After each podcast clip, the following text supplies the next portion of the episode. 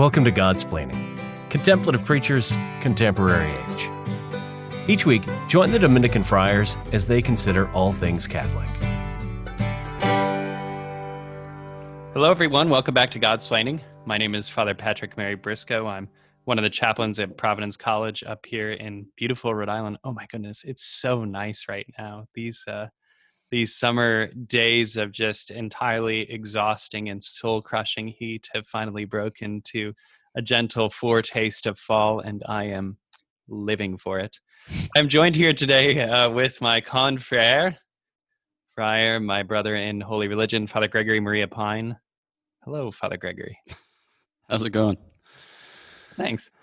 I've been after taking so much shade from Father Jacob Bertrand about my introductions. You know, I decided today that I was going to be as radio host as possible, and I would just marshal it all. Well, I congratulate you on that. You've uh, you've succeeded. So kudos. Thank you. Yeah, great. I worked for that. How are things in DC? What are you up to?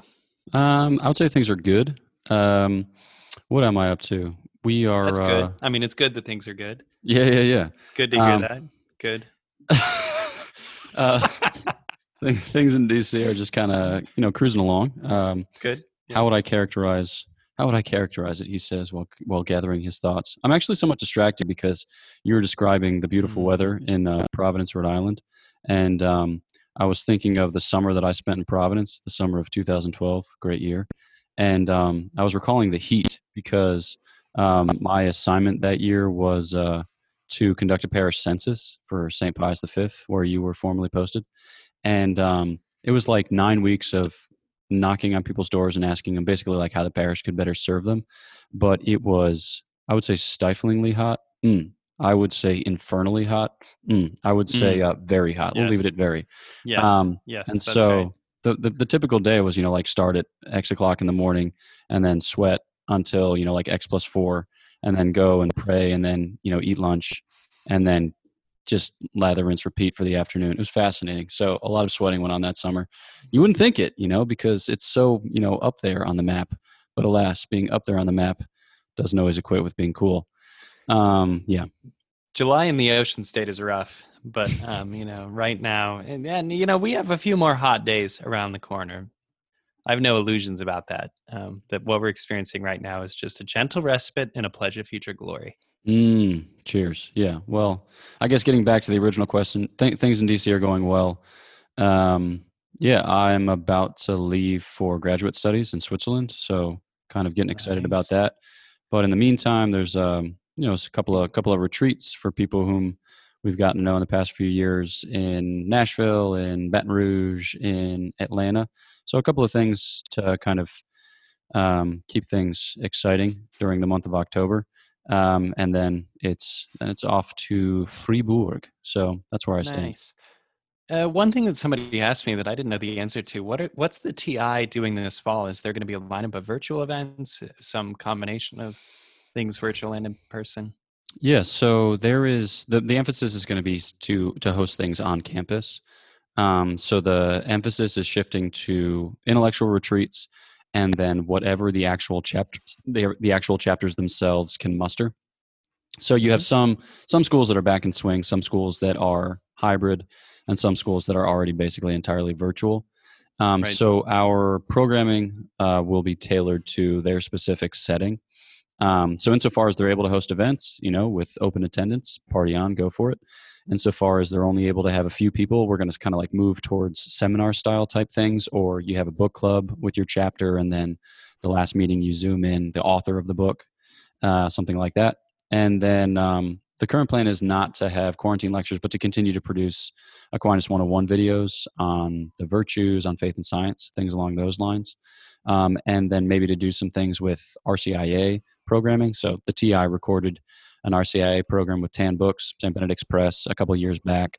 And um, I know a lot of people have kind of gotten derailed, or RCIA programs are um, having some struggles, you know, like hosting ordinary programming. So we're hoping to have like a kind of catch-all RCIA program for people who want to learn the faith or who have learned the faith and want a refresher, you know, people coming from a variety of different uh, perspectives or backgrounds, um, and then and then a big push towards intellectual retreats.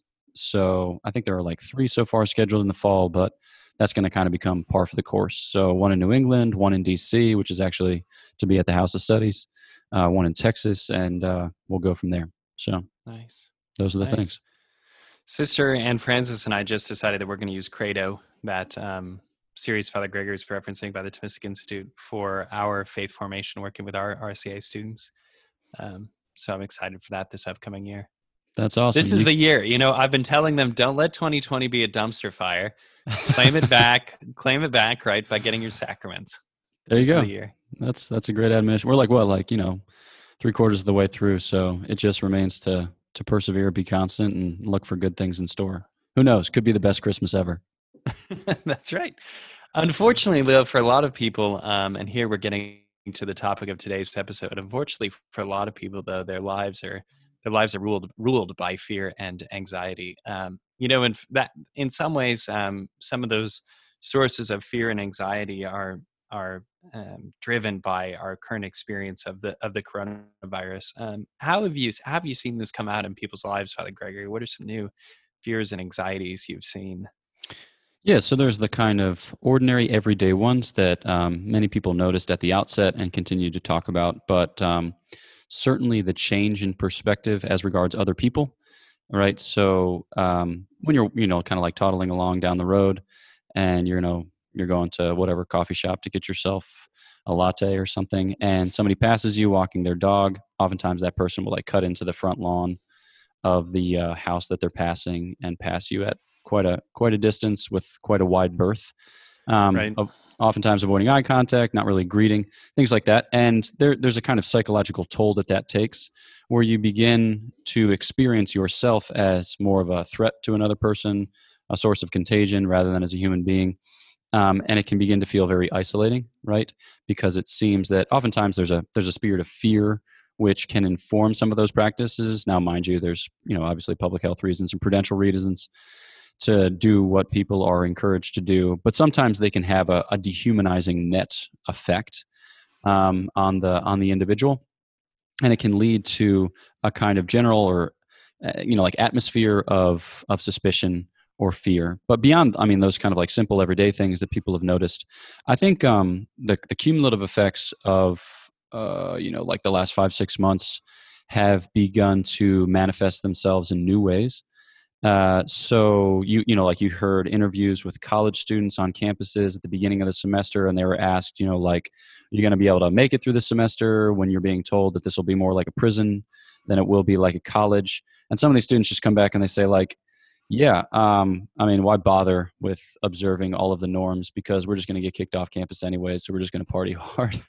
And there's a kind of there's a new kind of fear that informs that you know like you can think of the pagan saying um, you know, carpe diem, you know, seize the day and it continues for, uh, or like fearing, fearing tomorrow, as it were, uh, or trusting not in tomorrow. So there's a sense too that Right. there's like, there's not a real trusting in tomorrow because most people don't have a real hope that things will get better, that the vaccine will play out, that life will return to normal, that professional sports will be recognizable in the new season. You know, like everyone has their their different preoccupations.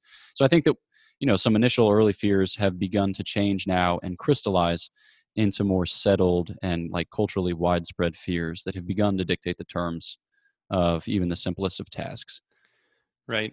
On campus, um, you know, I have I have a particular concern for my students um, who already find it difficult to make their make their place right when you go off to college to get a solid group of friends. You know, particularly incoming freshmen. Um, you know, it's difficult to get grounded. Now to be doing all of that with these new social protocols, um, again, measures that are in the interest of public health, um, it, it adds it certainly adds a, a new level of anxiety and amplifies what's already present. I think part of that is the tension between those who will those who willingly and attentively comply and those who do not right um, it adds this new level of stress oh are you a mask wearer or are you not a mask wearer um, and and that that question alone uh, in addition to any any any number of other questions about compliance um, puts up new barriers in relationships right? It makes it makes it difficult just to get to know people because um, uh, it seems that there's no there's no one um, dominant cultural response to everything that's going on, um, and so that that makes that makes relationship building um, more difficult because there there's the simple obstacle if you don't know whether or not everyone's on the same page that you yourself are about um, uh, about compliance, about public safety, uh, uh, all all of these all of these things that surround the coronavirus. Um, so what what what does Saint Thomas Aquinas have to say about the way that fears and anxieties um, operate in us? Um, if you can if you can just kind of unpack, you know, some of these things that we've experienced culturally now, if you can shed a little philosophical and theological light on them. Yeah. So Saint Thomas kind of introduces the theme in a variety of settings in his works. So, fear, obviously, it can be a good thing, it can be a bad thing, it can be a um, relatively simple thing, it can be a very complex thing. So, when we think of fear, we think about it first as a kind of passion, a movement of the sense appetite. Uh, but then you can also think about it as a sin against uh, fortitude, a sin against courage. Or you can also think about it as a gift of the Holy Spirit, the fear of the Lord, which perfects hope um, and also perfects temperance. So we want to be careful or we want to be deliberate in how we build up our picture of fear because there can be good and bad dimensions. Um, so first, just kind of starting with the sense appetite, those uh, movements of you know the body that uh, we we share in common with animals, and fear, in a basic sense, is just um, this notion that you have some evil that's threatening you, and you do not think that you can overcome it. So St. Thomas draws this basic distinction between like relatively simple passions where they're just kind of like see, pursue, get, or see, flee, sorrow, um, and the more complex passions, which he thinks um, you know kind of register or lodge in the irascible power. You don't need to remember that, so you can just kind of skip over the word. But um, this idea that not only is there a good or a bad thing with which you are engaging, but there's some kind of difficulty in our engagement with that good or bad thing. So it's not simply a matter of seeing a good thing, grabbing it, assimilating it, you know, delighting therein. It's a matter of having to vie with some, I don't know, with with something in it that's arduous, right? That's something in it that's um, just not immediately or not um, apparently easy to navigate. Um, so when you uh, when you think in this regard about say something very simple like obtaining a meal, you may have had the experience, you know, in Corona tide of trying to get food and maybe you just pulled up your chick-fil-a app and you went to the nearest chick-fil-a and you came to discover that everyone else you know within a five zip code radius had had the exact same idea and that might move you to despair right? Because here's a good thing but the difficulty of obtaining that good thing is so significant that you fear, you know, like you you're, you basically relegate yourself to one who will not eat Chick Fil A this afternoon. This happened to Father Jacob Bertrand and me on our way out to California, or excuse me, to Colorado for summer projects, and we just we just went to Chipotle. You know, we we gave up. So that's here's what something that's sorrow. I know. I mean, agony, pain, dismay.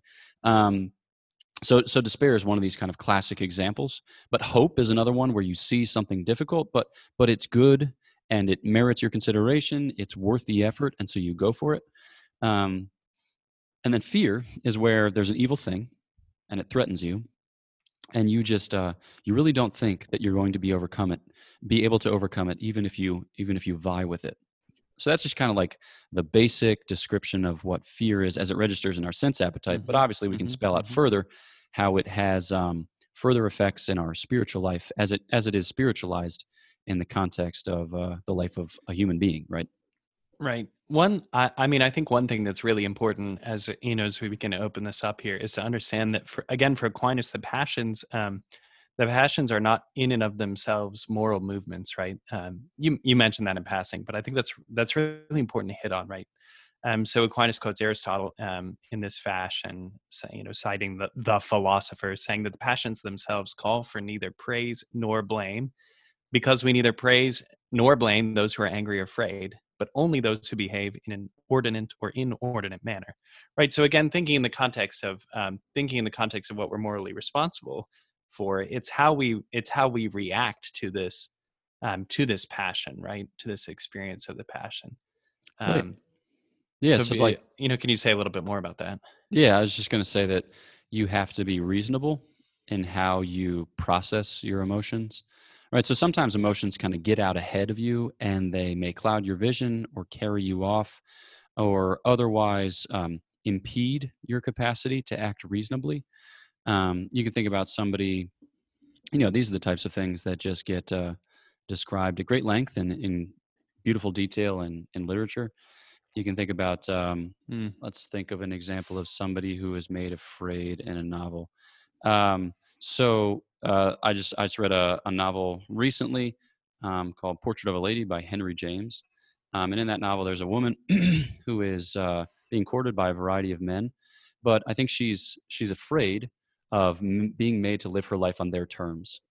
So she's Mm. courted by one man who's a lord, you know, he's a uh, a peer, and she I think she's she's re- repulsed by the thought of um, you know marrying him because she knows that she would be overcome uh, by his lifestyle and that hers would kind of cease to be in a recognizable fashion. And then she's courted by a variety of other people, but ultimately she decides against marriage um, to one, the other, the last. She she picks one, um, but it's ultimately kind of on her terms, even though it does bring about great sorrow in her life. So I think that um, like fear is to be incorporated into a, a true human life, into a true human culture, and it can be an, a just or an adequate response to something, right? So there are bad things that happen, and there are evil things that threaten us, and it's good to fear them. And if we didn't fear them, we might make you know like very foolish decisions. Right. So, so like Right. for instance, Father Jacob Birch and I went hiking in Colorado. We hiked this thing called Longs Peak.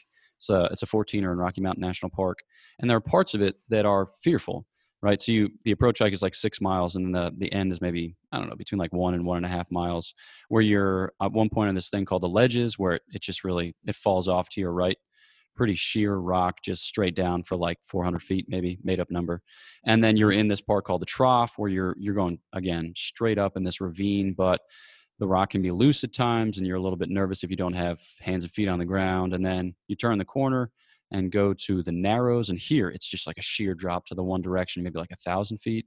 Again made up number probably exaggerated deal with it. And, and if if you didn't fear you know if you didn't fear in those mm-hmm. instances you might take strange risks um, Right. you might be led to act imprudently so it's good that you do fear just like it's good that you experience pain otherwise you just leave your hand on the burner on the oven or excuse me, the burner on the, the stove without realizing it. Uh, so fear alerts you to something that's that's terrible, but it, it shouldn't overrun your sensibilities. It shouldn't paralyze you, right? And it shouldn't make you to act in a way that's inhuman or subhuman. I think that's the kind of the basic idea. Right. Um, you know, and at the heart of that, just to echo again what you were saying earlier about um, reason governing the passions, um, reason will dictate which evils must be um, shunned, the things that we must flee from, and um, reason will dictate those evils according to which endurance will be profitable for us. Right. So we can we can recognize by our reason um, that this is the kind of evil that it is not only possible for me to withstand but perhaps even the kind of thing um, that can that can contribute to my own growth and virtue.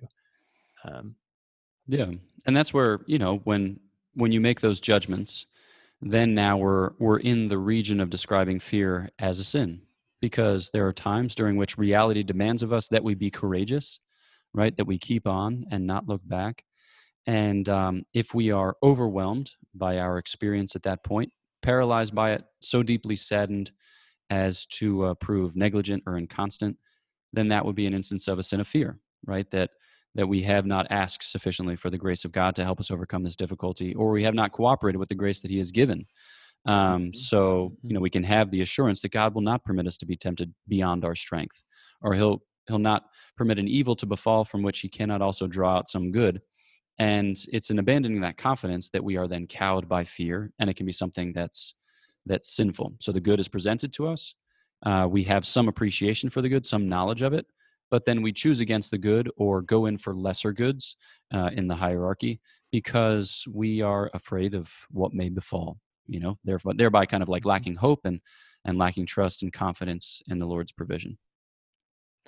well, that's so cheerful. What, what a great what a great moment to to take a take a pause right after. Um, I promise when we come back, the sun will come out. Uh, we will we'll begin exploring um, theological sources of our confidence for hope. You know, we as Christian people respond to fear in a particular way. It's driven not just by our reason, but by the accords of grace and the many designs of of God's work, of God's providence. Um, we're going to unpack those and um, look at other ways to to handle and to counter fear and anxiety in our lives when we come back right after this.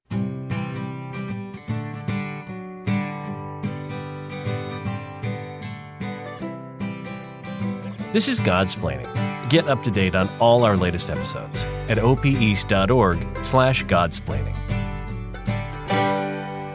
And welcome back to Godsplaining. Uh, I'm Father Patrick Briscoe, and today I am hanging out with um, the villainous Father Gregory Pine. That just felt like the right word. Nice. I didn't know if it was an adjective or a noun. If you were calling me a female villain, or if you were calling Oh, a, a villain. Per, yeah. Yeah. exactly. That was that was ambiguous, but then I got through it.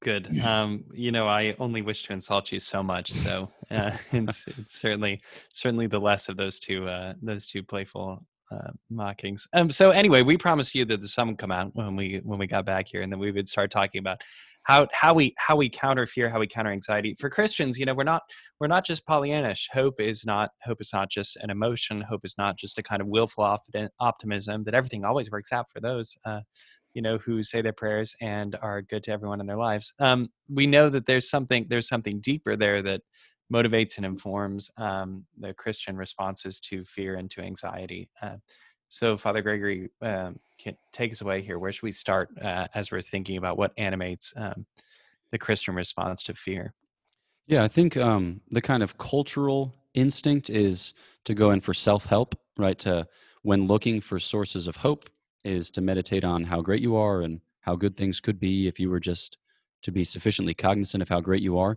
But the the Christian response is adamantly that if we are to be hopeful, if we are to overcome fear, we need to look at God, right? We need to look at God. That was something that our student master, Father Andrew Hofer, would insist upon with great frequency. He's like, theology is about God. The life of faith is about no, that's God. right you oh are about gosh yeah. God. um, and when we when we consider God, we find here in- and in his interaction with us and with reality, sources of, of great confidence, sources of great hope. You can think first of um, you know God's providence. So the fact that we see God taking care of those you know who are called according to His purpose, and um, that this is something that we can actually begin to get sensitized to. It's something for which we can develop a kind of sympathy. Uh, so we believe that that God is good, right, and that He created us because He's Mhm. good. Uh, he created us for good, and that He has a plan which will work out, which will effectuate in the good, and that we're part of that plan. And God isn't just you know one cause in and amongst a mess of causes. Rather, He is a particular kind of cause. He's a universal cause, and He orchestrates all of our lives in such a way, not as to be like a creepy marionette, but uh, so as to draw forth from us a noble, a beautiful, a good response uh, to both sorrow and joy. And so we can look around in our lives and uh, develop the capacity for identifying his providence. Okay. A simple thing, you know, positive psychologists say each day you should just list three things for which you're thankful. Now, gratitude obviously is a theological reality because whenever you're thanking, you're thanking someone and it's not yourself. Uh, so we can begin to kind of break open this conversation that we have, you know, with ourselves about ourselves to God and begin to thank God for the different ways in which um, He is being generous, the different ways in which He is present, the different ways in which we are cognizant of His love. so I think, like a very simple example, um, you know, might be of uh, aid in this regard. Um, I was just talking to a Dominican friar who, a couple days ago, was confronted by a gentleman in his parish who was really struggling with what he perceived to be um, a kind of inborn hypocrisy in the pro-life movement. He was saying like, you know, Catholics seem to care a lot about babies at the outset.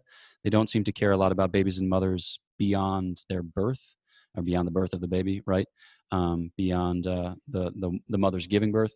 He said that seems to be hypocritical. It really undermines the pro-life argument. I don't really think that these Catholics care too terribly much about the pro-life argument or you know the people involved as it were um, and i think it's just a matter of like power politics and dot dot dot well Mhm, two mhm, days mhm. previously um, this particular brother of ours had had you know like he had gone to spend some time with a family in you know his i mean like outside of his parish but close by. And um, had struck up a conversation with a woman who had just made the decision with her husband to foster um, so to foster specifically zero to two year olds and uh, her re- the reason that she gave as to why she made this choice was because um, she thought that it mattered basically. Like she was convinced that that life is precious and she and her husband wanted to step up and kind of make a more concrete step in the life of their family to do that. And so just, you know, he's having this conversation with the guy and just a couple of days before he had met somebody who testifies to precisely what this man is looking for and he's able to draw the connections, you know, and this man with whom he's speaking is really impacted by it. He's really really moved by it. So like here's an instance where like God is moving, very manifestly moving, and if we, you know, gradually slowly develop the habits of identifying that we can learn to be more grateful for his providence, which also takes account of the evil things that befall, the fearful things that threaten. One of the great scripture verses um, that I think encapsulates so much of what you're presenting theologically here when thinking about God's providence comes from um, Luke. So in chapter 12, Luke has already sent out, Luke has told us how the Lord has already sent out the 72 disciples. And in chapter 12, Jesus is giving the disciples a big pep talk, right? So in chapter 12, there's conversations about coming persecutions, about continuing to um, be united and not divided. Um, so so it's a it's a chapter that that is talking about difficulty, and in the middle of that chapter, um, Luke the evangelist records the words of Jesus, uh, wherein the Lord says, "Therefore I tell you, do not worry about your life and what you will eat, about your body or what you will wear, for life is more than food, and the body more than clothing." Notice the ravens, they do not sow or weep. They have neither storehouse nor barn, yet God feeds them. How much more important are you than birds? Can any of you, by worrying, add a moment to your lifespan? If the smallest things are beyond your control, why are you anxious about the rest? There's some other great verses there, but uh, that that passage is so powerful because it reminds us like look look around the natural world and see that God has ordered the universe and God is providing for everything that he has created and that those designs extend to um, not just the kind of ordering of the animal kingdom but the ordering of the purpose of our lives and the goods of our soul. Uh, i've always found such great confidence in that. I think it's a beautiful it's a beautiful passage of scripture. Yeah. No i um, um i was just going to add simply that um it gives you uh, a kind of God's eye view on our place in the world, as it were. And it doesn't make our place in the world seem small or insignificant. It makes it seem yet more precious, mm-hmm. which is awesome. Now, one of the things that I've always appreciated um, dutiful listeners of the show know that I dig French spirituality. Mm. And one of the reasons why I dig French spirituality is because, like Irish things, um, it tends not to be happy all the time. that there's an there's an embrace of the darkness, right? So you have you have these great French Catholic thinkers like Paul Claudel that um, offer these incredible lines. Um, like Claudel, Claudel insists that um, Christ did not um, become incarnate to take away all of our suffering, but to fill it with His presence, leading us to Himself uh, it's such a consolation that the life of Jesus, which culminates in the passion, um, paves a, a, a, true, a real, a profound, um, a, a deep, uh, a meaningful response to suffering that is often so counterintuitive to people's natural experience, right? So, Father Gregory, can you tell us a little bit about how you, how the passion speaks directly to um, fear and anxiety, and why why Jesus's death um, is such a source of inspiration for us. Yeah, you can think about it just in terms of like what the Lord is doing, right? So the worst possible threat um, impinges on the Lord's life, right? Uh, men and women set about to kill God. There is nothing more fearful. Uh, there is nothing more terrible. And yet the Lord does not shirk that.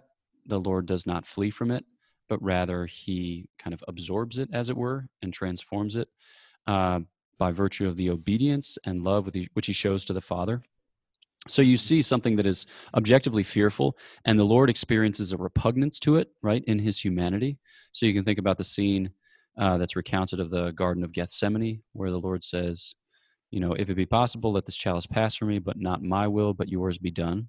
So, in his divine will, he is completely in accord with the will of the Father, for they subsist in the same divine nature.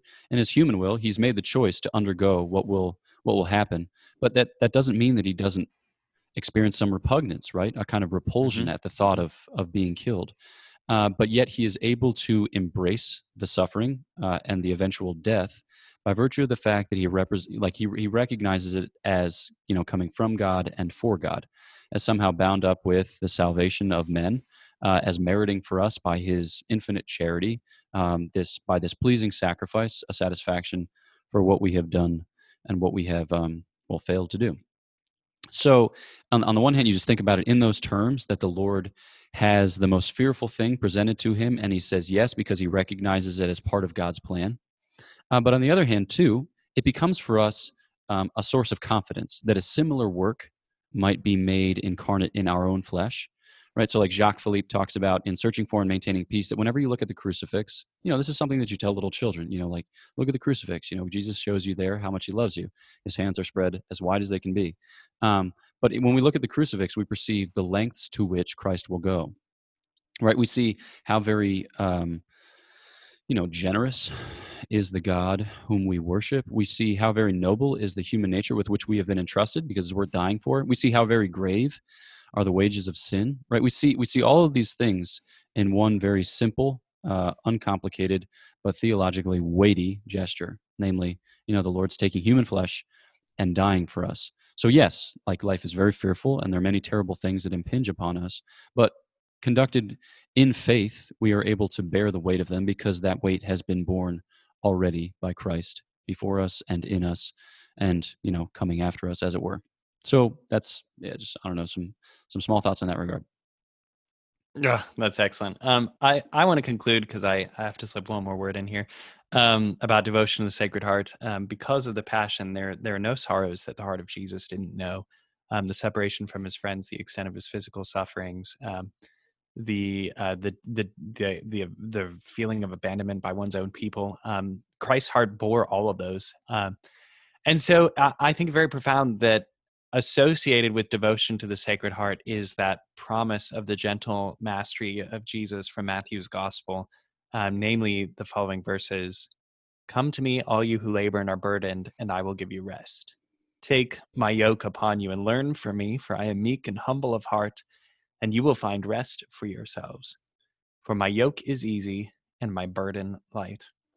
Friends, we know the words of Scripture are true and that we can trust them my hope for any of you who are listening are struggling with fear and anxiety and have had um, you know new experiences new difficulties because of our situation with the coronavirus right now my hope for you my prayer for you is that you find great consolation um, in the peace that only jesus offers in the confidence that god's providence and the merits of his passion will continue to um, uplift and renew you i think that's all we have for today um, we could keep talking father greg and i can go for a while but um, we'll just hit the pause button. We'll we'll regroup. You'll regroup. Pray for us, please. Like and share um, the show. We're getting some merch out soon ish. Um, you know, that's mm. one of my projects. So hopefully we'll we'll populate a store um, whereupon you could display your affection for our show on every item that you own. You can buy some stickers and put them on your laptop and so forth. Um, we hope that you would do so. Uh, again, that's not up yet, but it's coming. So uh, that's the only important announcement I have. I have no important announcements, so I will lapse into silence. That's great. Um, the silence of uh, confidence of the Lord. Right? Mm, yeah.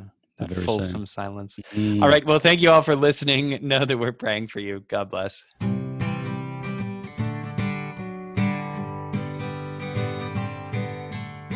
Thanks for listening to Godsplaining a work of the Dominican Friars of the province of St. Joseph. Visit us at opeast.org.